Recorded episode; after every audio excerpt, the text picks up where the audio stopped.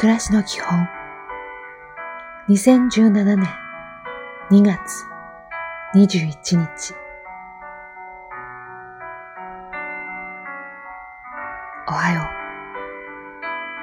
一人になる時間を作りましょう。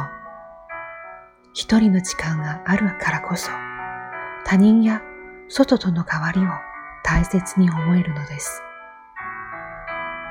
一人でいること、みんなといることをバランスよくしましょう。今日も丁寧に。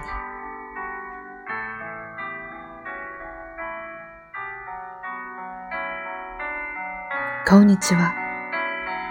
日常の当たり前を大切にしましょう。当たり前とは何か当たり前のことに感謝しましょう。一日を。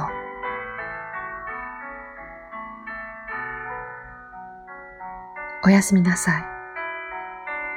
答えばかりを求めると、どうしても気が重くなります。答えではなく、問いを考えようにしましょう。あまり深刻にならないように。今日もお疲れ様でした。